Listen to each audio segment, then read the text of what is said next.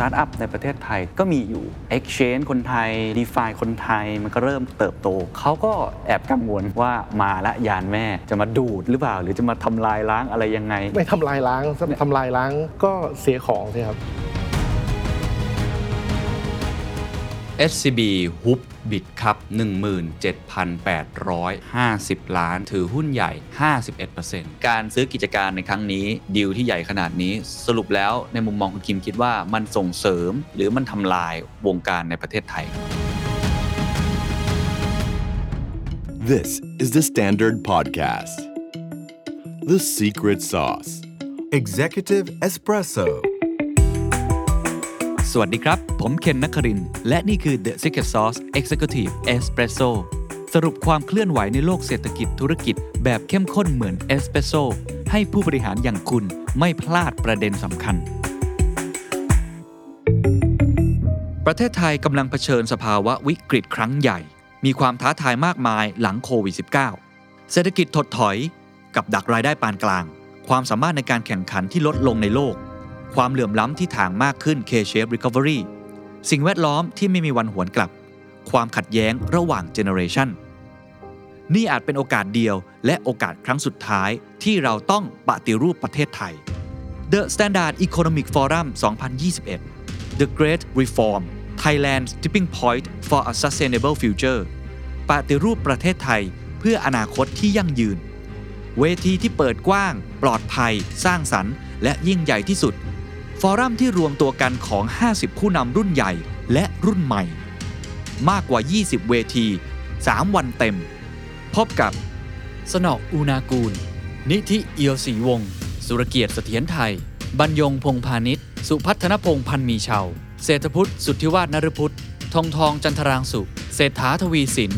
สมโพธอาหุไนอาทิตย์นันทวิทยา สุดารัตน์เกยุราพันธ์จรีพร จารุกรสกุล ทิมพิธาลิ้มเจริญรัตน์ ท็อปจิรายุส ทรัพย์ศรีโสภา โคดดี้อัตพลกูดเดย์มายพัสราวลีธนกิจวิบูลผล และวิทยากรผู้ทรงคุณวุฒิอีกมากมาย พร้อมผู้ดำเนินการเสวนาพิเศษ สุทธิชัย หยุ่น งานจัด 3 วันเต็ม 26-28 พฤศจิกายน Virtual Conference ถ่ายทอดสดแบบ Full HD จัดเต็มแสงสีเสียง บัตร 1 วันราคา 1,500 บาท 3 วัน ราคา 3,900 บาท พิเศษ ซื้อบัตร Early Bird ก่อนวันที่ 20 พฤศจิกายน ราคาเหลือเพียง 2,500 บาท The Standard Member รับส่วนลดเพิ่มอีก 10%รับชมย้อนหลังได้ถึง 3 เดือน ซื้อบัตรได้แล้ววันนี้ที่ไทยติ c ก e t Major ติดตามรายละเอียดเพิ่มเติมได้ที่ The Standard มาร่วมกันปฏิรูปประเทศไทย เพื่ออนาคตที่ยั่งยืนของทุกคน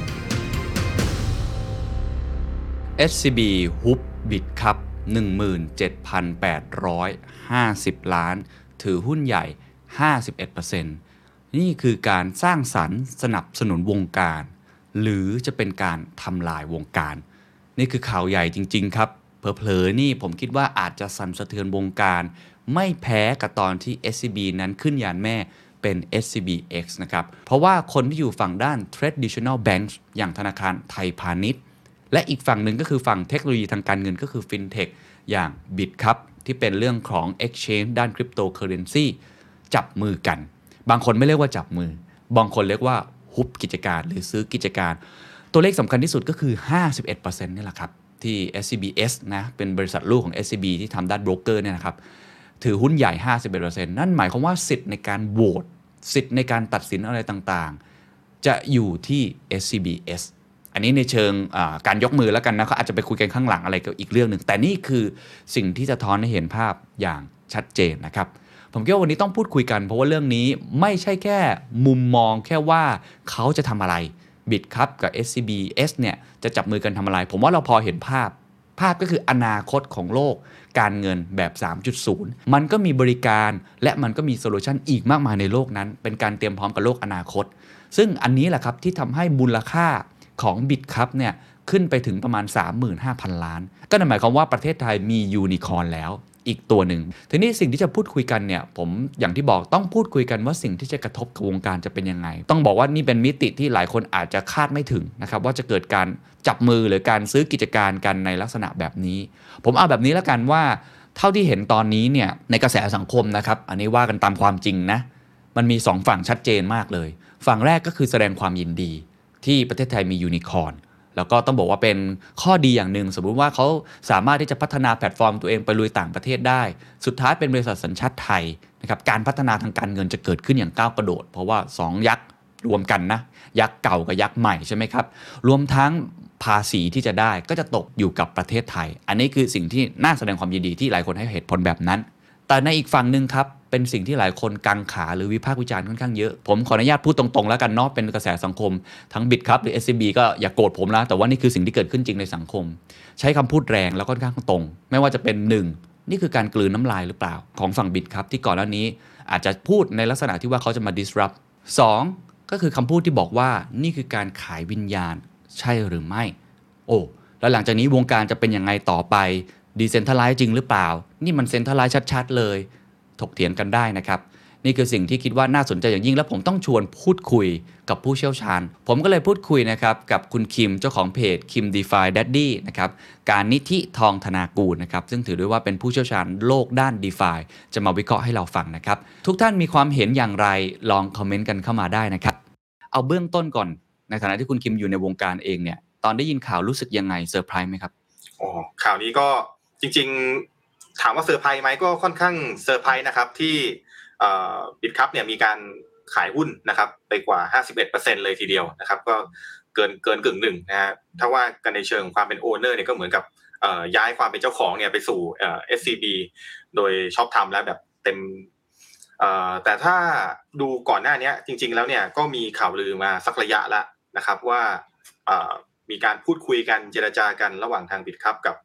หลาย ๆ big player แล้วกันนะในทั้งนอกวงการในวงการ ซึ่งผมก็เลยไม่ไม่ค่อยตื่นเต้นว่าเออจะมีการจับมือกันในลักษณะนี้นะครับ แต่ว่าก็ค่อนข้างแปลกใจมากกว่าว่าเออแบบตัวเลขที่เราเห็นออกมาเนี่ย51%เนี่ยมันไม่ใช่จำนวนน้อยเลย ก็หลายๆคนก็อาจจะตั้งคำถามว่าโอ้นี่มันคือการขายบริษัทเลยหรือเปล่าอะไรอย่างเงี้ยนะฮะก็เป็นเป็นสิ่งที่น่าสนใจเหมือนกัน ใช่ครับ อันนี้แหละครับที่ใน comment ใน social media ต่างๆ สมมุติว่า THE STANDARD พาดหัวข่าวไปว่า มีการเนี่ยขายหุ้นอะไรต่างๆ คนก็บอกว่าเฮ้ยนี่ไม่ใช่ขายหุ้นนี่คือขายกิจการ ผมคิดว่าเราก็คงต้องวิเคราะห์ต่อโอเค เรื่องมันเกิดขึ้นเรียบร้อยแล้วแล้วก็อย่างที่คุณคิมบอกก่อนหน้านี้มันมีการพูดคุยกันในระดับหนึ่งเพียงแต่ว่าตัวเลขมันน่าสนใจตรงที่ความเป็น ownership มันย้ายมาถึงตรงนี้ ถ้าอธิบายถึงเหตุผลว่าทำไม Bitkub ถึงเลือกในแนวทางนี้ แล้วประโยชน์ที่เขาจะได้มันคืออะไรบ้างครับ อันนี้ต้องบอกก่อนว่าเป็นความเห็นส่วนตัวแล้วกันนะเพราะผมเองก็ยังไม่เห็นแถลงการณ์อย่างเป็นทางการจาก Bitkub เกี่ยวเรื่องกิจการการขายครั้งนี้ แต่ว่าถ้าความเห็นส่วนตัวผมมองว่าตรงนี้เนี่ยมันมันเป็นถือว่าเป็น win-win business แล้วกันนะครับทั้งสองฝ่ายทั้งตัว Bitkub เองนะหรือว่าตัว SCB เองนะครับคืออย่าง SCB เนี่ยเราจะเห็นว่าเขามีการ restructureของเขาในครั้งใหญ่อยู่แล้วในองค์กรเขานะมีการตั้งบริษัทยานแม่นะ SCBX นะตั้งบริษัทลูกออกมามากมายนะครับแล้วก็ มีการประกาศจุดยืนอย่างชัดเจนว่าเขาจะมุ่งสู่โลกของดิจิตอลมากยิ่งขึ้นนะครับในในฝั่งของ Bitkub เองนี่อันนี้ชัดเจนอยู่แล้วว่าเขาเป็นเอ็กชแนนอันดับหนึ่งในไทยเนาะเรียกว่าโด dominant เลยก็ว่าได้นะครับ ในเชิงของ marketกว่า 92%ใช่ใช่ใช่นะฮะตรงนี้ก็ถือว่ามีฐาน user มากที่สุดแล้วกัน การที่เอ่อ SCB เนี่ยเข้าไปซื้อกิจการของของ Bitkub เนี่ยก็ไม่ใช่เรื่องที่ ผิดวิสัยเท่าไหร่นะเพราะว่าในมุมของการได้ user ตรงนี้มาเนี่ยก็ช่วยให้การดำเนินธุรกิจนะของ SCB เนี่ยง่ายยิ่งขึ้นนะครับ แต่ว่ามันที่ผมบอกว่าเป็น win-win เนี่ยเพราะว่าในฝั่งของเอ่อ SCB เองเนี่ยเขาก็มีฐานลูกค้านะครับมากอยู่แล้วนะครับประมาณ 16 ล้านคนนะเท่าที่ผมทราบตัวเลขมาล่าสุดนะซึ่งโอเคตรงนี้เนี่ยอาจจะไม่ใช่ตัวเลขคนทั้งหมดที่จะ เข้าไป trade crypto หรือไปซื้อขายคริปโตใน Bitkub นะเอาสักสิบเปอร์เซ็นต์อะไรเงี้ยก็น่าจะสามารถเพิ่มนะฐานลูกค้าให้กับ Bitkub อยู่แล้ว หรือว่า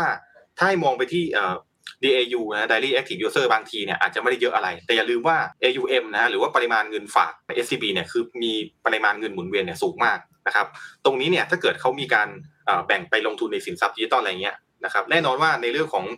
การจัดเก็บค่าธรรมเนียมอะไรต่างๆเนี่ยบิตครับก็จะได้ตรงนี้ไปพอสมควรเลยเมื่อลูกค้าเข้ามาเล่นใช่ไหม มันก็เลยมองว่าเออเป็นเป็นวินวินบิสเนสด้วยเหมือนกันตรงนี้ น่าสนใจครับ เพราะว่าก่อนหน้านี้ผมก็มีโอกาสได้สัมภาษณ์ทั้งสองท่าน โดยเฉพาะ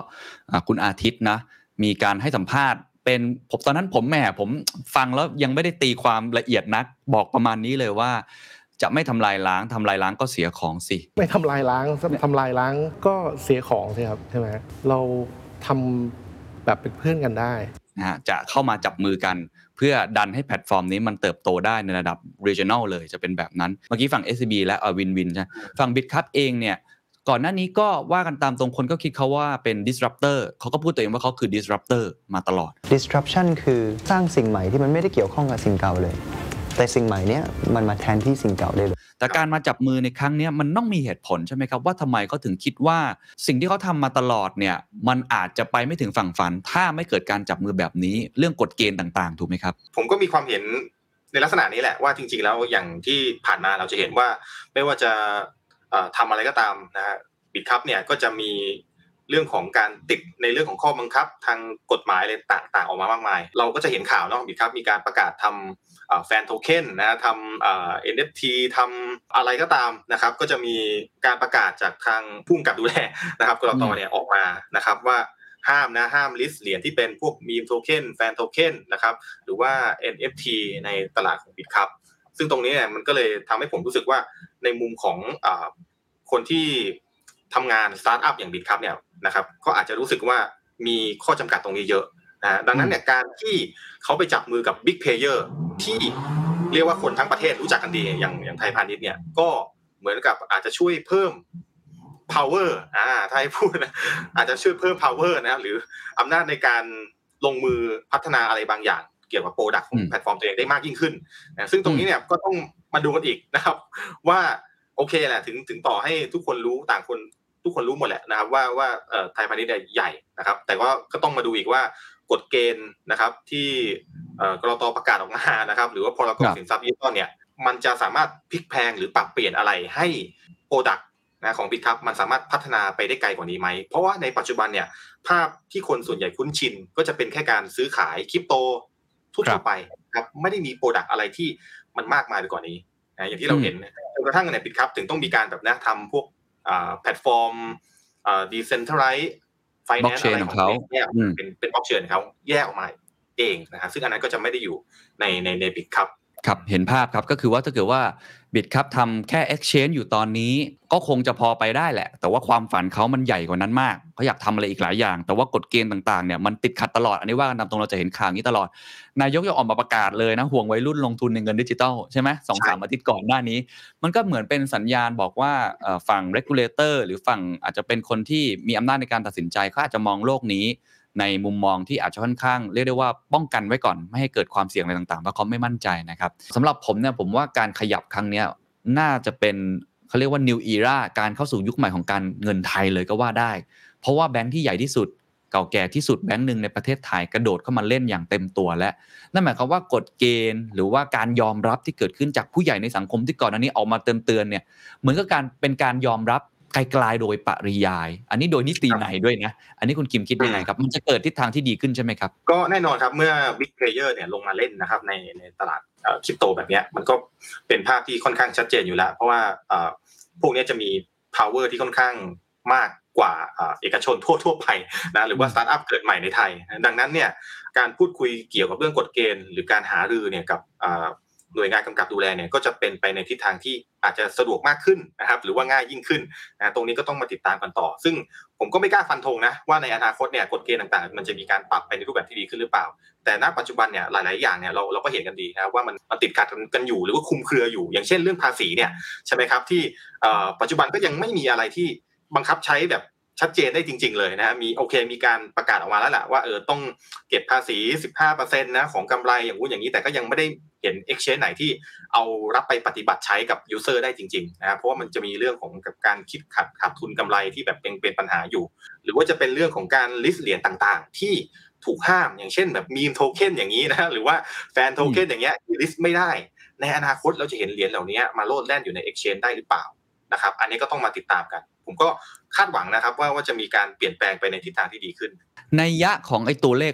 51%ไอ้เกินขึ้นมาเนี่ยผมคิดว่าน่าสำคัญและน่าพูดคุย เพราะก่อนหน้านี้อะอีกเจ้าหนึ่งอย่าง Zipmex ใช่ไหมก็มีกรุงศรี Finnovate มาลงทุนครับผมคิดว่าการที่ธนาคารหรือว่า traditional finance อะไรต่างๆ มาลงทุนเนี่ยในในทั่วโลกเนี่ยก็ก็ก็เห็นอยู่บ้างอยู่แล้วนะซอฟแบงก์เองก็ลงทุนอะไรต่างๆ มากมายเลย แต่ว่าการที่เอ่อ ตัวเลขมันขึ้นไปถึง 51%เนี่ย อันนี้ผมว่ามันน่าวิเคราะห์ต่ออีกหน่อยว่า เอ๊ในมุมคุณคิมเนี่ยคิดว่ามันมันมีนัยยะมากน้อยแค่ไหน และทำไมมันถึงกลายมาเป็นตัวเลขนี้ทำไมในมุมของบิตครับเองเนี่ยเขาถึงยอมสูญเสียอำนาจในการเป็นเจ้าของนะครับไปทางฝั่งนั้นมากกว่า ผมเชื่อว่า Bitkub เองเนี่ยมองมองเกมไปไกลมากกว่า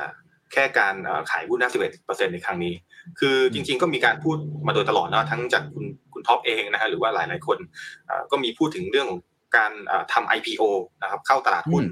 เอาเอา Bitkub นะเข้า IPO ต่างๆ ซึ่งโอเคถ้าเราดูตัวเลขการขายหุ้น 51%ในในวันเนี้ยนะครับถ้าครับเอาเป็นตัวเลข 100%เนี่ยจะเห็นว่ามันขึ้นไปที่ประมาณ 30,000 กว่าล้านบาทแล้วนะส่งผลให้บริษัท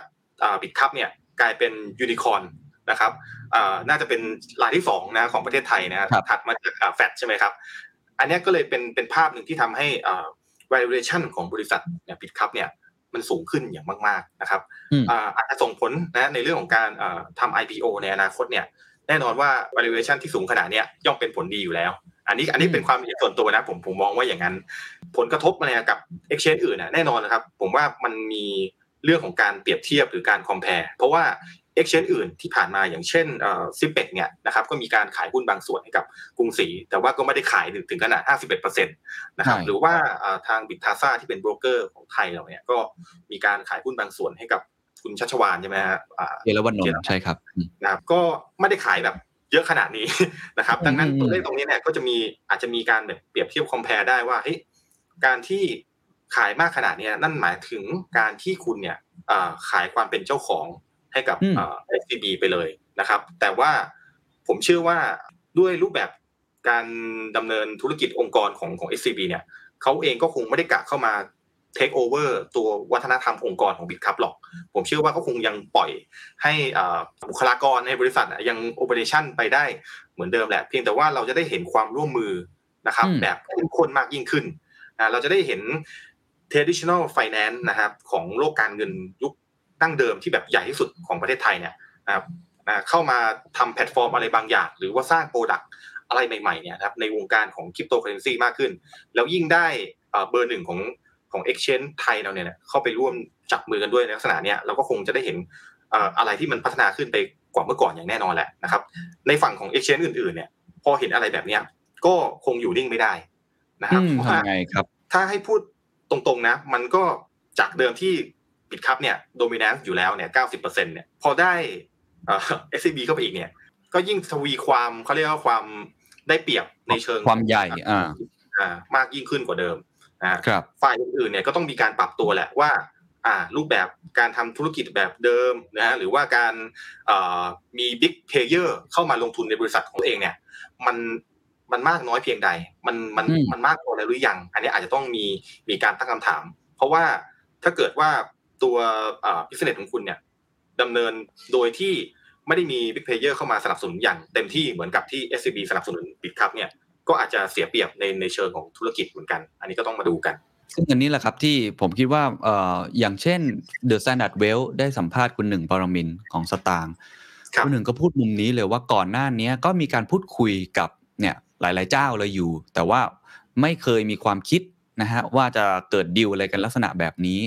แต่พอมันเห็นตัวอย่างแบบนี้ปุ๊บก็เขาก็พูดคล้ายๆคุณคิมว่าโอ้โหมันเหมือนสั่นสะเทือนทั้งวงการการแข่งขันมันเปลี่ยนถูกไหมครับผมเปรียบเทียบเหมือนทีมฟุตบอลจู่ๆมีเชลซีอะมีโอ้โหมหาอำนาจมหาเศรษฐีมาซื้อ แล้วก็ซื้อตัวผู้เล่นเข้ามาทั้งหมดเลยแมนเชสเตอร์ยูไนเต็ดลิเวอร์พูลเองก็ต้องขยับตามเหมือนกัน เพราะนี่มันทำให้ความสามารถในการแข่งขันเนี่ยอาจจะเปลี่ยนแปลงค่อนข้างเยอะ แล้วเขาก็บอกเองว่าเขาอาจจะต้องทบทวนตัวเองเหมือนกันว่าอาจจะต้องมีการเข้าไปนะจับมือกันแบบนี้ลักษณะแบบนี้หรือเปล่า คุณคิมมองยังไงแบงก์เขียวๆนะเบลแบงก์อื่นๆผมว่าต้องขยับเหมือนกันนะจริง ๆ ขยับแล้วนะ ถ้าถ้าเราพูดถึงแบงก์เขียวอะอะพูดชื่อก็ได้ KBank เนี่ยชัดเจนอยู่แล้วนะครับเขาก็ขยับแล้วนะ เพราะว่าถ้าเราย้อนกลับไปเมื่อประมาณช่วงต้นปีเนี่ยเขาก็มีการประกาศข่าวนะครับอ่าถ้าผมจำไม่ผิดเนี่ยทาง KBank เนี่ยมีพูดว่ามีการจับมืออ่าอ๋อตลาดหลักทรัพย์นะครับจับมือกับ KBTG นะครับว่าจะพัฒนาแพลตฟอร์มสินทรัพย์ดิจิตอลซึ่งการจับมืออันเนี้ยเป็นการจับมือกับตลาดหลักทรัพย์โดยตรงเลย ไม่ได้จับมือกับ Exchange นะ ใช่ใหญ่กว่านะฮะอืมนะครับ ภาพมันเลยค่อนข้าง โอ้ก็ถามว่าใหญ่ไหมก็ใหญ่เหมือนกันนะนะครับ อันนี้ก็เป็นเป็นอีกภาพหนึ่งที่น่าจับตาดู แต่เรายังไม่ได้เห็นความเคลื่อนไหวนะของแบงก์เขียวเนี่ยว่าไปจับมือกับเอ่อ exchange ไทยรายอื่นเลยนะอันนี้ก็ต้องมาดูกันว่าเขาจะมีการขยับมูฟในลักษณะแบบนี้เกิดขึ้นไหม เพราะว่าเนี่ยบิตคัพเขาไปแล้วนะเออแล้วมันยังมีเอ่อ exchange ไทย และที่ได้ license เจ้าอื่นอีกที่ไม่ใช่ Bitkub เนี่ยยังมีอีกหลายเจ้าเลยนะก็อาจจะเป็นตัวเลือกหรือเปล่านะครับ ตรงนี้ก็ต้องมาจับตาดูกัน ในภาพอีโค y ิสเต็มนี้มันจะมันจะส่งผลดีหรือส่งผลไม่ดีต่อผู้บริโภคอะครับคือการแข่งขันแบบนี้มันเหมือนมันมันเห็นภาพของผู้นำที่มันขาดลอยอะพูดตรงๆนะมันได้ได้ได้เปรียบค่อนข้างเยอะ แล้วผลประโยชน์ที่ตกลงกับผู้บริโภคมันจะเปลี่ยนไปไหมนะครับหลายคนกังวลเรื่องนี้มากๆ นะครับหรือว่าในมุมของอาสภาพการแข่งขันเองทั้งหมดเอง จากตอนแรกเออมันเป็นคนที่เป็น disruptor คนรุ่นใหม่มาแข่งกันคนที่เข้าใจเทคโนโลยีมาใช่ไหมพอตอนนี้เกมมันเปลี่ยนมันเหมือน คนจากข้างนอกเข้ามากระโดดเข้ามาเล่นในในเวทีนี้ด้วยมันอาจจะทำให้บริบท หรือว่าสภาพแวดล้อมมันเปลี่ยนไปมากน้อยแค่ไหนครับอันนี้คิดว่ามันส่งผลดีหรือไม่ดีต่อผู้บริโภคครับในแง่ของผู้บริโภคเนี่ยการแข่งขันยิ่งมากยิ่งส่งผลดีกับผู้บริโภคอยู่แล้วนะโดยอืมโดยหลักแบบทั่วๆไปเลย แต่ว่า อันเนี้ยก็ต้องยอมรับตรงๆอีกว่าใน business ของของ Bitkub เนี่ยนะครับก็จะมีจุดหนึ่งที่ผู้ใช้งานหลายคนก็ยังติงกันอยู่นะอย่างเช่นเรื่องค่าธรรมเนียม อันนี้พูดได้เพราะว่าชัดเจนอยู่แล้วก็ค่าธรรมเนียมของ Bitkub เนี่ยสูงกว่าเจ้าอื่นครับนะฮะก็จะเป็นเอ่อ barrier ตัวหนึ่งเหมือนกันที่อาจจะกีดกันให้เอ่อเขาเรียกว่าผู้เล่นรายเก่าๆที่เริ่มมีประสบการณ์มากขึ้น อาจจะมีการย้ายไปใช้งานแพลตฟอร์มอื่น ที่เขารู้สึกว่าเอ่อค่าธรรมเนียมมันต่ำกว่าครับซึ่งตรงนี้ Bitkub เองก็สามารถ สู้ได้ในอนาคตเหมือนกันใช่เพราะว่ามันเป็นปรับเกมได้รื่องของเล่นนะเขาอาจจะปรับให้ค่าธรรมเนียมลดลงเพื่อแข่งขันได้เหมือนกัน แต่ณปัจจุบันถามว่าทำไมยังไม่ปรับถ้าให้ผมวิเคราะห์ส่วนตัวนะ ผมมองว่าเขายังไม่มีความจำเป็นต้องปรับเพราะว่าอ่าโอเคเอ่อฐานผู้ใช้งานของเขามันก็ยังเยอะอยู่นะครับ แล้วก็ยังครับไม่มีแนวโน้มที่จะลดลง เลยไม่มีความจำเป็นต้องปรับกลยุทธ์สู้อะไร นะครับอืมแต่ว่าถ้าในอนาคตมันมีการแข่งขันมากยิ่งขึ้นนะครับ เริ่มมี big player รายอื่นๆ ที่ไม่ใช่แค่ SCB เนี่ยลงมาเอ่อร่วมมือกับ Exchange ไทยเจ้าอื่นๆ มากยิ่งขึ้นเนี่ยการแข่งขันอาจจะดุเดือดกว่านี้ ย่อมส่งผลดีให้กับเอ่อผู้บริโภคที่เป็นผู้ใช้งานอยู่แล้วนะครับอืมแต่ก็ต้องยอมยอมรับอีกนะว่าจริง ๆ แล้วเนี่ยในข้อกฎหมายละกันนะหรือพรกสินทรัพย์ดิจิตอลที่ควบคุมกำกับ Exchange ไทยเราเนี่ยทำให้ลูกเล่นหลาย ๆ อย่างในการเอ่อใช้งาน product ทางด้านคริปโตในไทยเรา มันไม่ค่อยเปิดกว้าง มันยังจำกัดแค่แบบ การแบบเทรด การเก็บรักษาสินทรัพย์อะไรมันยังอยู่แค่ในวงจำกัดนะฮะอืมก็อาจจะมีผู้เล่นหน้าเก่าหรือหน้าเก่านะฮะบางคนที่เป็นแบบ advanced user เขาก็อาจจะกระโดดนะไปเล่นอ่าในแพลตฟอร์มต่างประเทศนะครับหรือว่าในอ๋อ DeFi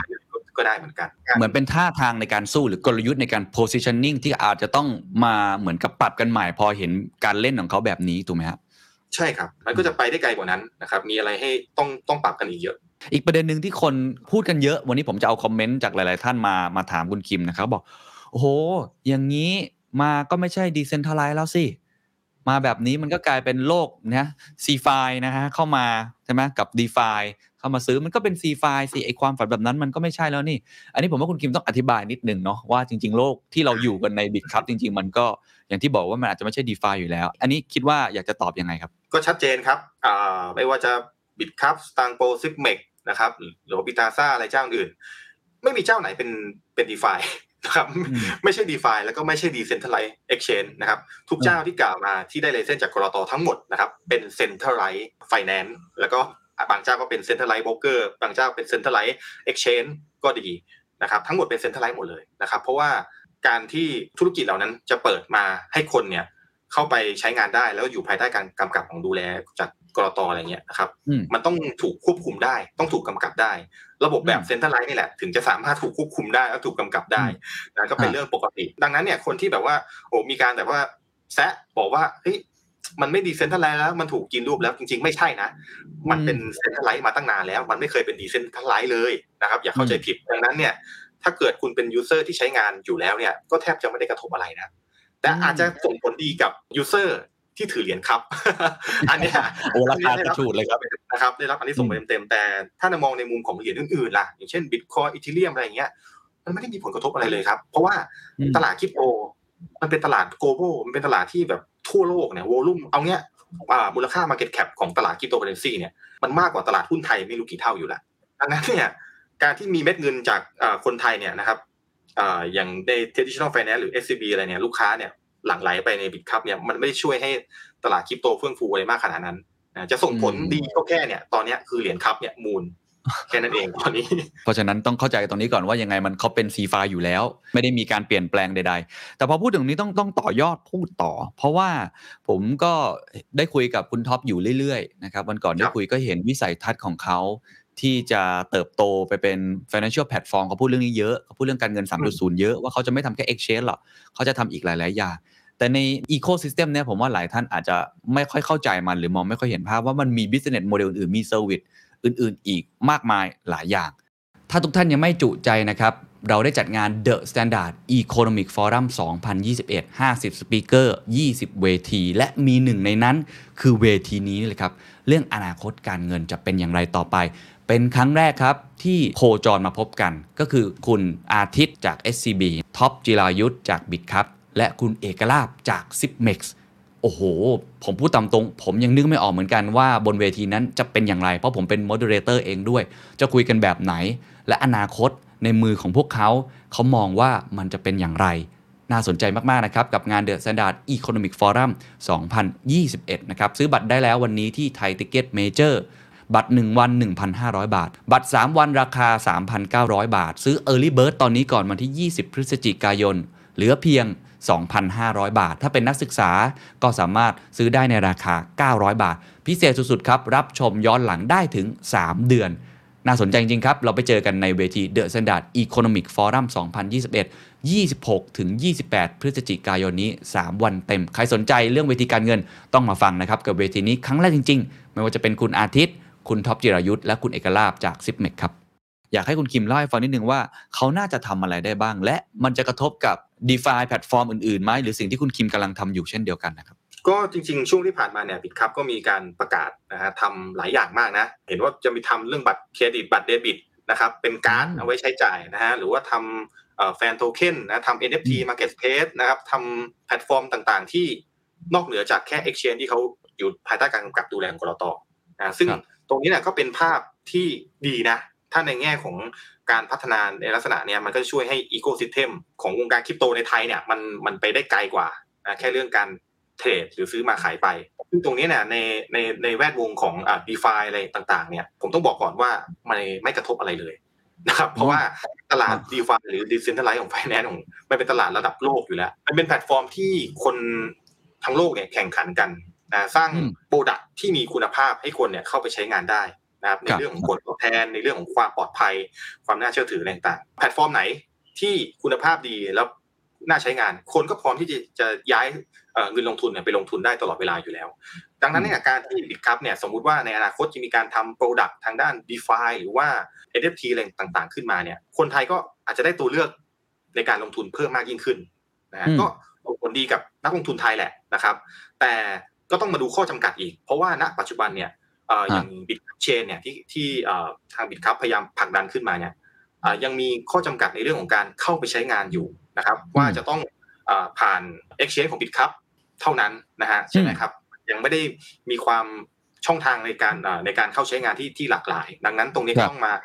ดูกันอีกว่าในอนาคตเขาจะพัฒนาไปได้ในรูปแบบไหน นะครับครับส่วนอ่าธุรกิจอย่างที่ผมทำอยู่เนี่ยอย่างอ่าผมก็มี Merkle Capital นะครับที่เป็นผู้จัดการเงินทุนสินทรัพย์ดิจิตอลนะฮะตอนนี้ก็อยู่อืมระหว่างขอใบอนุญาตจากกลตอยู่ ในอนาคตเนี่ยผมก็มองว่ามันเป็นภาพที่เราอาจจะสามารถที่จะ plug in หรือสามารถที่จะ partnerกันได้นะฮะกับทางครับ หรือว่า Exchange เจ้าอื่นๆตรงนี้เนี่ยอืมทางเราก็ไม่ได้ปิดกั้นอะไรอยู่แล้วนะครับ มองมองทุกคนเนี่ยเป็นเอ่อเหมือนกับเป็นสามารถร่วมมือกันได้มากกว่านะครับ ไม่ได้มองเป็นแบบฮะอะไร ก็ก็ดีครับจะได้เห็น product อะไรใหม่ๆ แล้วก็ร่วมกันพัฒนาให้วงการมันดีขึ้นได้ คือจะบอกว่าของคุณคิมนี่มันคนละ business กัน เพราะฉะนั้นใช่อาจจะไม่ได้กระทบโดยตรงกับ Merkle นะครับ แต่ว่าอะผมว่าต้องเดาใจต่อ เมื่อกี้เราเห็นภาพแล้วว่าอ่าโลก d e f าก็คงเขาก็กระโดดไปบ้าง และแม้ว่าจะเป็นในลักษณะแบบของเขานะถ้าเป็นเชน เป็นเกมอะไรของเขาเองก็ตามทีเนี่ยผมดูโมเดลอย่างอ่า Coinbase หรือว่า Binance ใช่ไหมฮะคุณอาทิตย์ก็พูดกับผมเนี่ยผมก็ยังเสียดายอยู่ตอนนั้นฟังแล้วแหมเดาใจไม่ออกนะไม่แกก็ให้คำใบ้ไว้นะแกก็บอกว่าต่างประเทศทั่วโลกเนี่ยมี Coinbase มี Binance อย่างแบบบิ๊กเนมที่ IPO ไปหรือเจ้าใหญ่ ๆ จากเมืองจีน เราครับอยากจะเห็นแค่นั้นอืมหรือเราอยากจะเห็น เรามี exchange ที่เรามี local player อืมเรามี regional player อืมดังนั้นตัวเขาเองเนี่ยเขาก็มองเหมือนกันว่า แล้วประเทศไทย local player คือใคร ก็น่าจะทำให้มันเป็น regional player ได้นั้นผมเลยขอตั้งตามนี้เลย เอาเอาสมการนี้มาเลยว่า เรามองว่าบิตคัพเนี่ยหรือว่า S ตอนไม่รู้จะเปลี่ยนชื่อหรือเปล่านะกับ SCB เนี่ยจะดำเนินรอยตาม 2 เจ้านั้นยังไง เขาจะทำ business model แบบไหน เขาจะเดินไปสู่จุดนั้นใหญ่ขึ้นใหญ่ขึ้นเนี่ย มีแนวทางกลยุทธ์ยังไงบ้างครับ สมมุตินะ สมมุติถ้าเกิดสมมุติว่าจะจะเดินรอยตามสองเจ้านั้นนะ อย่างครับอย่างคอยเบสเนี่ยคือชัดเจนอยู่แล้วว่าเขาเป็น exchange นะครับที่อยู่ภายใต้การกำกับดูแลนะครับ ของกรตอเมริกานะครับแล้วก็ครับเน้น target ลูกค้าไปที่ฝั่งยุโรปเป็นหลักนะฮะหลักๆคือในอเมริกาแหละแล้วก็มีการขยายไปในฝั่งยุโรปนะครับเป็นหลักยังไม่ค่อยมาอ่า target ลูกค้าในฝั่งของเอเชีย หรือว่าอ่าครับอ่าอาเซียนเท่าไหร่นะครับอืมส่วนในฝั่งของไบแนนเนี่ยชัดเจนว่าเขาเป็นเอ่อ exchange global นะครับที่คือพูดง่ายๆคือไม่ได้กะไปแข่งกับ Coinbase อะไรหรอก เพราะว่าอืมเขาก็ยังแข่งไม่ได้นะเคยพยายามจะทำ Binance US แล้วแต่ว่าก็ยังยังสู้ Coinbase ไม่ได้อ่า เขาก็เลยทาร์เก็ตตัวเองเนี่ยเป็นเป็นลูกค้าคริปโตเจ้าอื่นๆทั้งหมดที่ไม่ได้อยู่ในอเมริกาอ่าแล้วก็ไม่ได้อยู่โอในเคจีนเพราะว่าจีนโดนโอเคเข้าใจก็ทั้งหมดเลยฮะ ที่ไม่ได้อยู่ในอเมริกากับจีน อันนั้นคือ Binance เขาก็พยายามจะเหมารวมทั้งหมดนะรวมถึงคนไทยเองส่วนใหญ่เนี่ยก็เป็นลูกค้า Binance อันนี้ก็ใช่พูดกันตามตรงนะเราเราเองใช่ก็ครับก็ทราบกันดีนะครับ ทีเนี้ยกลับมาที่ฝั่งของของเอ่อ SCB กับ Bitkub เนี่ยหากอยากจะสร้าง จุดยืนใหม่อะไรเงี้ยผมมองว่าอาจจะสร้างจุดยืนเป็นลักษณะว่าเป็นผู้นำหรือเป็น leader นะครับ exchange ของอาเซียนนะครับหรืออืมเอเชียอะไรเงี้ยอาจจะอืมพอเป็นไปได้ ถ้าจะทำในทรงเนี้ยแล้วก็มีศักยภาพมากพอที่ที่จะทำได้ด้วย อันนี้ก็จะขยายสเกลนะที่ไปได้มากกว่าแค่ในประเทศไทยละมันก็จะอาจจะไปลาวนะครับพม่าเวียดนามอะไรต่างๆก็สามารถที่จะ ไปได้เหมือนกัน อันนี้ก็ต้องดู อันนี้เป็นในแนวในแนวกว้างก็คือขยายสเกลตัวเองขึ้น ซึ่งถ้าฟังจากคำสัมภาษณ์คุณอาทิตย์มีโอกาสเป็นไปได้มาก เพราะว่าเขาบอกว่าไม่ใช่แค่แพลตฟอร์มด้านการเงินทุกแพลตฟอร์มเขาจะขยายไป regional อยู่แล้ว อันนี้เป็นแผนที่เขาประกาศออกมานะครับ แต่ในเชิงลึกนะครับผมคงให้คุณคิมอธิบายนิดนึงในเชิงลึก ว่านอกจาก exchange เนี่ยคิดว่าเขาจะทำอะไร เช่นในโลก DeFi เขาจะสร้างเป็นแพลตฟอร์มไหม หรือเขาจะทำเรื่อง Cyber Security เขาจะทำเรื่อง Data เขาจะทำอะไรมุมมองแบบไหน เพราะว่าเขามีหน่วยที่เป็น R&D ในมุมของเขาครับเองเลยเขามี Token X เขามีอะไรไม่รู้ X อีกเต็มไปหมดเลยที่จะมา support ใช่ไหมคือหมายความว่าเขาจะกระโดดเข้ามา SCB มีอะไรในโลกปกติอะครับเขาก็มองว่าในโลก d e f i หรือในโลกคริปโตเนี่ย service ต่างๆ ตรงนั้น solution ต่างๆ fulfillment ต่างๆ เขาน่าจะกระโดดเข้ามา ทีนี้ผมเนี่ยไม่ได้เข้าใจในโลกคริปโตมันมี product อะไรบ้าง ยังไงบ้าง มองว่ายังไงว่านอกจากตัว exchange สมมติขยายไประดับอาเซียนแล้วเนี่ยครับเขาน่าจะขยายไปในธุรกิจไหนอีกเอาจากทิศทางที่เรามองเห็นในตอนนี้ก็ได้ครับ ก็ตอนนี้เนี่ย Bitkub เองเนี่ยถ้าไปดูสักเจอของบริษัทเขาเนี่ยเขาก็มีการตั้งบริษัทเป็น holding กลุ่มเขาใช่ไหมครับแล้วก็ลงมาเป็นใช่ครับบริษัทBitkub Labs Bitkub Ventures Bitkub Academy อะไรต่างๆนะครับก็มีการแยกย่อยนะครับหลายบริษัท ซึ่งอ่าเขาก็มีการ research แล้วก็ทำพัฒนา product ของเขาเนี่ยออกมาหลาย ๆ ตัวเหมือนกัน อย่างล่าสุดเนี่ยก็ได้มีการอ่าทำ product ที่เกี่ยวข้องกับเรื่องเกม gaming ตัวหนึ่งชื่อว่า Morning Moon Village นะครับจะคล้าย ๆ กับเกม Harvest Moon อ่าถ้าให้อ่าพูดถึงอ่าก็จะคล้ายๆ Harvest Moon เลย แต่ว่าเป็นการจำลองแพลตฟอร์ม DeFi พวก Uniswap หรือ PancakeSwap เนี่ยให้อยู่ในรูปแบบเกม Harvest Moon คือเอามาอ๋อ mix and match กันให้คนเข้าถึงง่ายอ่า ให้คนเข้าถึงง่ายให้คนที่แบบว่าอยากจะเข้าโลก DeFi เนี่ย เข้าถึงได้ผ่านเกมนะครับ อันนี้ก็เป็นเป็น product ตัวล่าสุดที่เอ่อทาง Bitkub เขาก็ปล่อยออกมานะครับ ก็พอจะทำให้เห็นภาพเหมือนกันว่า เออ ในอนาคตเนี่ยบางทีแล้วเนี่ยไอ้เทรนด์ที่เรามองกันแต่เรื่อง d e f i เรื่องการเงินอะไรอย่างเดียวบางทีมันอาจจะไม่ใช่แค่เรื่องการเงินละนะครับเพราะว่าตอนนี้โลกทั้งโลกเนี่ยเขาก็ไปเริ่มมีไปโฟกัสกันในสิ่งที่เรียกว่า Metaverse นะครับหรือว่าใช่โลกครับอะไรกันมากยิ่งขึ้น มันมันก็จะสอดรับกับเอ่อเทคโนโลยีเอ่อ NFT นะครับที่มีบล็อกเชนเป็นตัวขับเคลื่อนอยู่ข้างหลังนะทำให้อืมคนเนี่ยสามารถที่จะเอ่อโอนย้ายถ่ายเทสินทรัพย์ดิจิทัลเนี่ยที่อยู่บนโลกเสมือนเหล่าเนี้ยได้อย่างปลอดภัย secure มากยิ่งขึ้น แล้วก็มีความน่าเชื่อถือมากยิ่งขึ้น ซึ่งในอนาคตเนี่ยผมเชื่อว่าเทรนด์ตรงเนี้ยจะเป็นเทรนด์ใหม่ที่เอ่อ SCB หรือว่า Bitkub เนี่ยจะลงมาจับลงมาเล่นใน sector นี้ที่นอกเหนือจากเรื่องการเงินนะเพราะไอ้การเงินเนี่ยเรารู้กันดีอยู่แล้ว มันมีอะไรให้เล่นได้ ก็เยอะแหละแต่ว่ามันก็ยังเป็นเรื่องการเงินอยู่ใช่ไหมเรื่องการฝากครับการถอนกู้ยืมซื้อมาขายไปนะครับเลเวอเรจอะไรต่างๆ ก็จะเป็นโปรดักทางการเงินที่เราเราเห็นสโคปกันมาตั้งแต่ไหนแต่ไรแล้ว แต่พอพูดถึงเรื่อง Metaverse เนี่ยมันจะไม่หยุดแค่เรื่องระบบการเงินละ มันจะเป็นเรื่องของการอืมใช้ชีวิต การจับจ่ายใช้สอยนะครับ การโอนกรรมสิทธิ์การซื้อขายที่ดินอะไรต่างๆ ซึ่งยังมีลูกเล่นเหล่านี้ให้พัฒนาแพลตฟอร์มได้อีกมากมายเลย น่าสนใจมากๆนะว่าเนี่ย ยิ่ง SCB ได้ Bitkub เข้าไปร่วมด้วยขนาดเนี้ยนะครับเราคงจะได้เห็น movement อะไรที่มันเป็น product ใหม่ๆ มากยิ่งขึ้นนะเกี่ยวข้องกับเทคโนโลยีพวกนี้ ในมุมมองของคุณคิมเองล่ะครับ ที่ก็สนใจโลก Metaverse อะเราข้ามไปตรงนี้นิดหนึ่งฮะคุณคิมเองเนี่ยเตรียมตัวเตรียมพร้อมยังไง แล้วก็พอเห็นการขยับของเขาในครั้งนี้เนี่ย ผมเดาว่าน่าจะคงจะเกิดเอฟเฟกต์ที่ดีถูกไหมเพราะคือมันสร้าง ecosystem ใหม่ๆ ให้เกิดขึ้นเร็วขึ้นเอย่างนี้ละกันเพราะมันมีผู้เล่นรายใหญ่ดันเข้ามา คุณคิมมองยังไงครับ ในฝั่งของผมเองนะ ผมเตรียมตัวมานานแล้วนะครับโอ้เตรียมมานานมากเรื่องเรื่องเมตาเวิร์สเนี่ยก็พูดกันมาสักระยะหนึ่งแล้วนะครับ แล้วก็ครับเราให้ความสนใจกับสินทรัพย์บนโลกเสมือนค่อนข้างมากนะครับ อย่างแพลตฟอร์มหรือโปรเจกต์ทางด้านคริปโตที่เกี่ยวข้องกับเรื่องเมตาเวิร์สเนี่ยก็จะมีโปรเจกต์ดังๆนะครับ อย่างเช่น Sandbox Decentraland อะไรเงี้ยอะพูดถึง Sandbox แล้วกัน Sandbox ก็จะคล้ายๆ Decentraland แหละคือเป็นแพลตฟอร์มที่ดินบนโลกเสมือนนะครับ เป็นเกมมัน ที่ให้คนสามารถเข้าไปซื้อขายที่ดิน แล้วก็เอาที่ดินเหล่านั้นมาบิวสิ่งก่อสร้างพัฒนาตัวละครพัฒนา item อะไรต่างๆ คล้ายๆ Roblox นะคล้ายๆ Minecraft อะไรพวกนี้นะครับ จะคล้ายๆแบบนั้นนะแต่ว่าคนสามารถเข้าไปครอบครองที่ดิน บนโลกเสมือนเหล่านั้นได้ แล้วก็มีการซื้อขายกันได้วันก่อนผมไปฟังน้าเน็กพูดน้าเน็กแกก็ยังพูดเลยว่าแกเนี่ยมีการถือครองที่ดินอยู่ใน Sandbox เนี่ยเออถึงสี่แปลงนะครับ ก็ น่าสนใจเหมือนกันว่าในคนคนในวงการหรือนอกวงการก็เริ่มขยับมันเข้ามาในในเรื่องของเมตาเวิร์สมากยิ่งขึ้น ที่ผมเข้าไปดูศึกษาไว้เนี่ยไม่ใช่ศึกษาอย่างเดียวเราก็มีการลงทุนด้วยเนาะก็มีการซื้อที่ดินต่างๆในในเมตาเวิร์สเนี่ยแล้วก็เก็บเป็น asset ของบริษัทไปเอาไว้ เพื่อหวังว่าวันหนึ่งเนี่ยมูลค่าของสินทรัพย์เหล่าเนี้ยมันจะสูงขึ้น เพราะว่าอืมเราต้องยอมรับนะ เราเกิดมาในยุค Gen แบบหลังๆ แล้วอะใช่ไหมครับคือที่ดินหรือว่าอสังหาริมทรัพย์ในโลกจริงๆเนี่ยมันถูกจับจองไปหมดแล้ว โดยเศรษฐีในยุคเก่าๆแทบจะเป็นไปไม่ได้เลยที่เราจะไปครอบครองสิ่งเหล่านั้นนะครับ ด้วยเอ่อทุนทรัพย์ในปัจจุบันนะฮะดังนั้นเนี่ยครับโอกาสใหม่ๆเนี่ยมันจะไปเกิดขึ้นในโลกของเมตาเวิร์สนะครับโอ้พวกที่ดินบนโลกเสมือนต่างๆนะครับที่มันอยู่ในแพลตฟอร์มที่มีศักยภาพพอที่จะไปต่อได้เหล่าเนี้ยนะครับถ้าเราสามารถเข้าไปจับจองได้ก่อน ก็มีโอกาสที่เราจะเรียกว่าเป็นการเก็งกำไรในอนาคตได้ผมเองก็มีการทำแพลตฟอร์มที่ชื่อว่า g i l f i นะครับที่ครับเอ่อเหมือนกับพัฒนา product ที่ connect นะผู้คนเนี่ยให้เข้าไปเล่นเกมในโลกเสมือนเหล่านั้น แล้วก็สร้างรายได้ สร้างเงินสร้างอาชีพให้กับผู้คน อันเนี้ยเราก็พยายามพัฒนาแพลตฟอร์มตรงนี้อยู่เหมือนกัน น่าสนใจครับแสดงว่าตอนนี้มันมีการขยับเข้าไปในโลกนั้นในหลายมิติ แล้วเราก็เชื่อว่าฝั่ง SCB Bitkub ก็คงจะ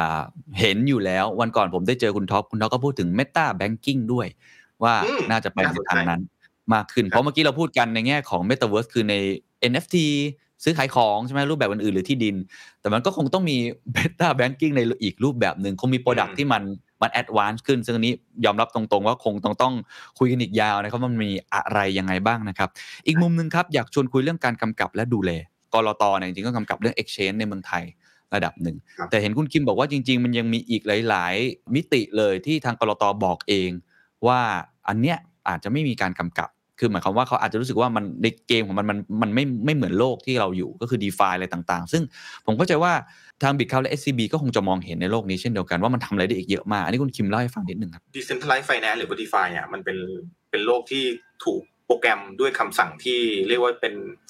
ที่มันรันอยู่บนบล็อกเชนเนาะดังนั้นเนี่ย smart contract หรือว่าข้อมูลเหล่านี้บางทีแล้วมันต้องอาศัยความรู้ความเข้าใจแล้วก็ผู้ที่เชี่ยวชาญเป็น specialist เลย นะครับซึ่งณปัจจุบันนะครับ เรายังไม่มีกฎหมายที่เข้ามาควบคุมหรือดูแลอ่าด้าน DeFi เหล่านี้เนื่องจากว่าความซับซ้อนตรงนี้แหละนะมันเลยเป็นเป็นสาเหตุที่กฎหมายก็เลยยังยังยังไปไม่ถึงนะครับ เพราะว่ากฎหมายพรกสินทรัพย์ดิจิตอลณปัจจุบันที่เราใช้กันอยู่เขาเริ่มมีการปรับปรุงพัฒนามาจากกฎหมายหลักทรัพย์นะครับอืมแล้วก็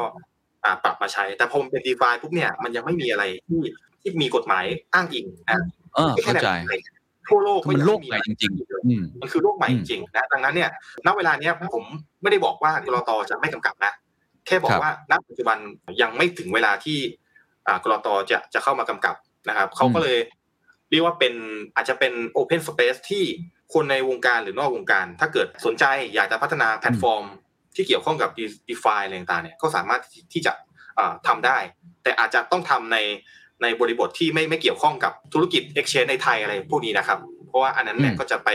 อยู่ภายใต้การกำกับดูแลของกรตแล้วนะฮะอันนี้ก็ต้องระมัดระวังซึ่งซึ่งในส่วนนี้คิดว่าทาง SCB Bitkub ก็จะกระโดดไปโลกนี้มากน้อยแค่ไหนไหมครับ เป็นไปได้สูงครับ เพราะว่า SCB เนี่ยอ่าหลังจากเขาก่อตั้งยานแม่มาเนี่ยเราก็จะเห็นว่าเขามีบริษัทลูกนะ SCB 10X นะครับใช่แล้วก็มีการเอาไปลงทุนอ่าในโปรเจกต์ที่เป็น DeFi แพลตฟอร์มต่างประเทศเนี่ยใช่หลายโปรเจกต์ใช่เลยนะครับครับใช่ซึ่งตรงนี้เนี่ยก็ ทำให้ผมเห็นภาพว่าเขามีแนวโน้มที่เขาอยากจะพัฒนา product อะไรเหล่านี้ขึ้นมาในอนาคตแหละเพียงแต่ว่าเราเราอาจจะยังไม่เห็น timing ที่มันชัดเจนจนกระทั่งเดี๋ยวเนี้ยนะเมื่อเมื่อวานเนี้ยเออเราเริ่มเห็นแล้วแหละว่าเอออาจจะถึงเวลาแล้วหรือเปล่าที่ทางเอ่อ SCB เนี่ยหรือ Big Player เจ้าเนี้ยจะเข้ามาพัฒนาแพลตฟอร์ม DeFi อะไรอะให้ครับมันเกิดขึ้นในในไทยหรือว่าในระดับโลกนะครับถ้าเกิดสมมติมองข้ามคำว่า DeFi เนี่ย มันอ่าไม่ใช่ไทยมันเป็นระดับโลกไปเลย เราก็อาจจะได้ครับเห็น product เหล่านั้นครับนะซึ่งสะพานในการเชื่อมต่ออย่าง Bitkub มันเชื่อมยังไงฮะอธิบายนิดหนึ่งครับว่าอ่าสมมุติว่าเขาทำด้วยตัวเองนะไปจอยกับโลกของ d e f าอื่นๆบิตครับจะมาส่งเสริมเป็นสะพานเชื่อมไปสู่ไอ้จิ๊กซอว์ภาพใหญ่ของเขาได้ยังไง ชัดเจนสุดเลยก็คือคนเวลาจะเข้าไปลงทุนในโลก d e f าเนี่ย คุณยังไม่สามารถที่จะเอาเงินบาท แบงก์กระดาษคุณเนี่ยไปลงทุนได้ใช่ไหมครับอืมคุณต้องลงทุนผ่านคริปโตเคอเรนซีนะครับสกุลเงินดิจิตอลประเภทใดประเภทหนึ่งก็แล้วแต่ แน่นอนว่าอ่าสกุลเงินดิจิตอลเหล่านั้นเนี่ย คุณจะต้องทำการซื้อนะครับในเว็บเทรดในประเทศไทยอะซึ่ง Bitkub เนี่ยก็เป็นตัวเลขอันดับต้นๆที่คนเข้าไปทำการซื้อและขายนะครับ ดังนั้นเนี่ยผมมองว่ามันเป็นเป็นเหมือนกับเป็น gateway นะสำหรับอืมเป็นช่องทางเปนที่ให้คนเนี่ยที่อยากจะเข้าไปลงทุนในโลกของ d e f าเนี่ยสามารถใช้เงินบาทเนี่ยแปลงไปเป็นสินทรัพย์ดิจิตอลแล้วลงทุนได้ง่ายยิ่งขึ้น ตรงนี้ก็จะเป็นเป็น gateway ที่สำคัญเลยของของ SCB โอ้เห็นภาพครับเลยเห็นเรียกได้ว่าโอกาสอีกมากมายเนาะคือถ้าเรามองว่าไอตัวบิตครับเป็นแค่เกตเวไปสู่โลกอีกมากมาย ไม่ว่าจะเป็น Metaverse ไม่ว่าจะเป็นโลกของ d e f าหรือโลกอื่นๆ เนี่ยนี่น่าจะเป็นเกตเวที่เข้าถึงคนไทยตอนนี้คือเยอะที่สุด เพราะฉะนั้นนี่คือประตูที่บานใหญ่มากๆเลยนะครับอะกลับมาที่นักลงทุนนะฮะนักลงทุนเนี่ยเห็นข่าวนี้ก็อาจจะคิด หลายอย่างมากผมนี่เมื่อคืนนี้ก็คิดหลายอย่างมากเลยนะ แม้ว่าจะไม่ได้ลงทุนเยอะอะไรนะ แต่รู้สึกว่าเอ๊ะมันมันมันจะมาเปลี่ยนแปลงอะไรพวกเราหรือเปล่าเนี่ย คุณกิมมีคำแนะนำไหมครับว่าติดตามข่าวนี้ยังไง สินทรัพย์ที่เราถืออยู่นี่คิดยังไงต่อดี มันจะมีอะไรที่มาเปลี่ยนแปลงเราอีกไหมครับ ในมุมของนักลงทุนนะ แน่นอนว่า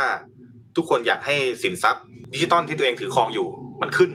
นะแต่ผมจะบอกตามตรงว่าอย่างนี้ ข่าวนี้นะครับข่าวที่ SCB นะฮะลงทุนในบิตครับเนี่ยไม่ได้มีผลต่อ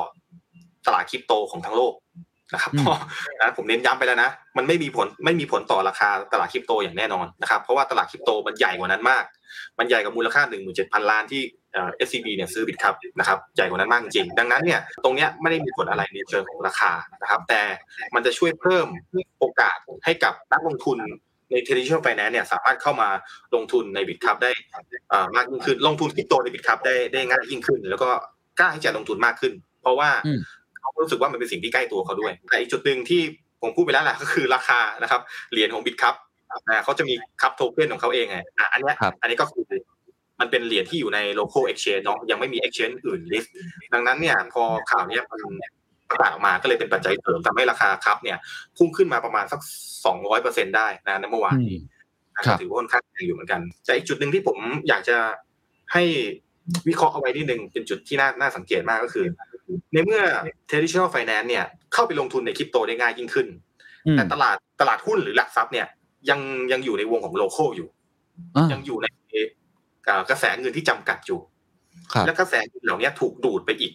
โลกโลกหนึ่งที่เป็นโลกแบบอ่าโกลบอลผมว่าไอ้ตรงเนี้ยน่าเป็นห่วงมากกว่า ว่าอืมถ้าตลาดหลักทรัพย์เนี่ยนะครับหรือตลาดหุ้นไทยเนี่ยไม่มีการปรับตัว ไม่มีการพัฒนาแพลตฟอร์มให้คอนเน็กกับระระดับ global หรือ เงินทุนอ่าทั้งโลกได้มากได้มากกว่านี้เงินอาจจะถูกดูดออกไป อืมกังวลมากกว่า เห็นภาพครับคือหมายความว่าตลาดแบบเดิมเนี่ย มันอยู่แค่เนี้ยมันอยู่ในบ่อตรงเนี้ยใช่ไหมแต่อีกบ่อหนึงเนี่ยโอ้โห แม้ว่ามันยังเล็กอยู่นะ แต่ว่าโอกาสมันขยายไปได้อีกเยอะมันแทรกซึมไปบ่ออื่นๆทั่วโลกได้ เพราะฉะนั้น สิ่งที่เค้กก้อนเดิมเนี่ยมันอาจจะถูกกระจายออกไป อันนี้อาจจะเป็นมุมมองอีกมุมมองหนึ่งที่ที่น่าสนใจมากนะครับ แล้วผมถามเพิ่มเติมอย่างอย่างนักลงทุนอย่างคุณคิมเองที่ advance advance ระดับหนึ่งผมก็จะว่าเราคงไม่ได้ใช้ C file อะไรของเราอยู่แล้วเราก็มีวิธีการของเราเรารู้จักวิธีการ KYC อะไรต่างๆ เนี่ยมุมมองของคุณคิมต่อ user ทั่วๆไปอะแบบผมเนี่ยเราจำเป็นที่จะต้องไปทำ advance แบบคุณคิมไหมครับ หรือเราก็เร็วโลดเล่นโลดแล่นในโลกแบบนี้แบบเดิมก็ยังโอเคอยู่ฮะถ้า user ทั่วไปนะครับ ได้เข้ามาโลดแล่นในโลกแบบเดิม สักระยะเวลาหนึ่ง ผมเชื่อว่าคนที่โลดแล่นสักระยะเวลาหนึ่งแล้วนะ จะมีความอยากที่จะไปโลดแล่นในโลก DeFi นะครับ หรือว่าในโลก Metaverse แบบผมแน่นอนนะครับอืมเพราะว่าอันเนี้ยมันเกิดจากประสบการณ์เนาะคือเมื่อเราลงทุนอะไรจนถึงจุดจุดๆหนึ่งเนี่ย เราจะเห็นช่องทางเราจะเห็นโอกาสที่มันมากยิ่งขึ้นกว่าในปัจจุบัน และอย่างที่ผมบอกไปว่าใน Exchange ไทยเนี่ย ข้อจำกัดของ product เนี่ยมันแคบมาก มันใช้งานได้ไม่เยอะ เอาง่ายๆแค่ก็แค่คือซื้อซื้อมาขายไปแค่นั้น หรือว่าซื้อแล้วถือไว้เก็งกำไรนะครับอ่าแต่ถ้าเราอยากจะได้อะไรที่มันมากกว่านั้นเนี่ยโอกาสมันอยู่ข้างนอกหมดเลยครับคุณเคนโอกาสมันอยู่ข้างนอกหมดเลยทั้งในโลก DeFi ทั้งในเรื่องของเอ่อพวกเอ่อเมตาเวิร์สหรือว่าในเกมหรืออะไรต่างๆ เราต้องไปแสวงหาจากตรงนั้น ซึ่งตรงนี้เนี่ยผมไม่ได้บอกว่าไทยเราจะพัฒนาไปไม่ได้นะ จริงๆ เราก็สามารถอืมพัฒนาไปได้แหละ เพียงแต่ว่าในในในปัจจุบันเนี่ยด้วยข้อกำหนดกฎเกณฑ์อะไรต่างๆ เนี่ยมันยังอาจจะไม่เอื้ออำนวยให้ทำครัได้ง่าย ก็ต้องมาดูกัน แล้วผมหวังว่าเนี่ยหวังว่าการเข้ามาของ Big Player ใหญ่ ๆ เนี่ยจะมี power มากพอที่จะเปลี่ยนแปลงอะไรบางอย่าง ให้ไปในทิศทางที่มันดีขึ้น และพัฒนาได้ได้ง่ายขึ้น ครับชัดเจนครับคำถามสุดท้ายครับอาจจะเป็นคำถามที่ยากนิดนึงนะครับ แต่อยากฟังมุมมองจากคุณคิมจริง ๆ เป็นหัวข้อที่ผมตั้งขึ้นมาเลยก็คือว่าไอการซื้อกิจการในครั้งนี้ นะครับดีลที่ใหญ่ขนาดนี้สรุปแล้วในมุมมองคุณคิมคิดว่ามันส่งเสริม หรือมันทำลายวงการในประเทศไทยครับ โอ้โหอย่างนี้แล้วกันผมผมต้องผมต้องเลือกใช่ไหมไม่ส่งเสริมหรือทำลายใช่ไหมอ๋อไม่ต้องเลือกก็ได้ครับ อาจจะตอบเป็นเงื่อนไขเป็นอะไรอย่างนี้ก็ได้ ผมเข้าใจว่าคำถามมันจะอาจจะเอ็กซ์ตรีมไปนิดนึงนะเป็นการส่งเสริมแหละผมส่งส่งเสริมแหละผมผมแค่ช็อกนิดหน่อยนะคือหลักๆแล้วยังไงภาพภาพรวมแหละนะครับ มันเป็นการส่งเสริมอ่า ให้วงการคริปโตเคอเรนซีในไทยเนี่ยนะครับเป็นที่ประจักษ์แล้วก็เป็นที่ยอมรับมากยิ่งขึ้นอยู่แล้วนะครับ แน่นอนว่าในแง่ของความเป็น mass adoption เนี่ยมันเพิ่มพูนอย่างมหาศาลเลย จากคนที่อาจจะแค่แบบเอ่อเก็บออมทรัพย์อยู่ในธนาคารเฉยๆเนี่ยแต่พอเขาเห็นว่าธนาคารเนี่ยลงไปถือครองและเป็นเจ้าของ exchange คริปโตซะเองเนี่ยเขาก็อาจจะมีความกล้าที่จะมาลงทุนในโลกนี้มากยิ่งขึ้น แล้วก็ในตัวเลขนะครับหนึ่งหมื่นเจ็ดพันห้าร้อยล้านเนี่ย มันเป็นตัวเลขที่มหาศาลอย่างมากๆ ตรงเนี้ยมันจะได้มันจะสร้างเขาเรียกว่าสร้างบรรทัดฐานใหม่ให้กับอืม exchange อื่นๆในประเทศไทย ที่อาจจะมีการเลสฟันในอนาคตเนี่ยก็อาจจะได้ตัวเลขตรงเนี้ยนะครับอ่านะไปไปยึดเป็นมาตรฐานแล้วก็ส่งผลให้อาจจะ raise fund หรือระดมทุนให้สูงมากยิ่งขึ้นด้วย ก็จะส่งผลกับสตาร์ทอัพแบบนั้นนะครับตรงจุดเนี้ยครัก็บมอง เป็นเป็นข้อดีมากกว่า ความเสี่ยงล่ะครับอะไหนๆพูดแล้วผมว่าทุกอย่างมันต้องมีข้อดีข้อเสียเนาะเราพูดกันแบบหลักวิชาการและการวิเคราะห์ให้มันเป็นประโยชน์กับทุกท่าน ความเสี่ยงที่คุณคิมมองอะความเสี่ยงก็คือในในโลกของคริปโตเนี่ยมันเป็นโลกที่มีโอกาสก็มากนะครับ แต่ว่าก็มีผู้ที่ใช้โอกาสเหล่านี้เป็นช่องทางในการโกงนะหรือว่าทำทำการสแกมหรือว่าช่อโกงอะไรต่างๆเกิดขึ้นมากมายเหมือนกันนะเราก็จะเห็นบางคนเนี่ยเข้ามาลงทุนในแพลตฟอร์ม ที่อยู่นอกเหนือจากในใน exchange ไทยอย่างเงี้ย โดยใช้ exchange ไทยเป็นทางผ่านอ๋ออย่างเงี้ยมาอยู่เรื่อยๆนะเช่นอาจจะมีแบบเอ่อโฆษณาของโจรแบบว่าให้ไปลงทุนในแอปพลิเคชันของเขาแล้วจะมีการแบบว่าให้กำไรมากมายหลายร้อยเปอร์เซ็นต์นะแต่ว่าคุณคนที่เข้ามาลงทุนเนี่ยเขาบางทีเขาก็ไม่รู้ว่าต้องทำยังไงเขาก็ต้องไปสมัคร exchange ไทยใช่ไหมแล้วก็เอาเงินบาทเติมเข้าไปแล้วซื้อคริปโตแล้วโอนออก แล้วโอนไปให้แพลตฟอร์มโจรเหล่านั้น ซึ่งซึ่งอันนี้เนี่ยก็ต้องระมัดระวัง แล้วก็คงต้องมีการให้ความรู้นะครับ กับมือใหม่ที่จะหลั่งไหลเข้ามาเนี่ยมากยิ่งขึ้นนะครับ อันนี้ยสำคัญมากๆ เพราะว่าถ้าเราให้โอกาสในการลงทุนเนี่ยมากก็จริง แต่ว่าความรู้ของคนที่เข้ามาเนี่ยมันไม่ได้ไปด้วยกันเนี่ยคนเหล่านั้นก็อาจจะสามารถที่จะสูญเสียเงินหรือว่าโดนหลอกได้เหมือนกันนะครับอันนี้ก็ต้องระมัดระวัง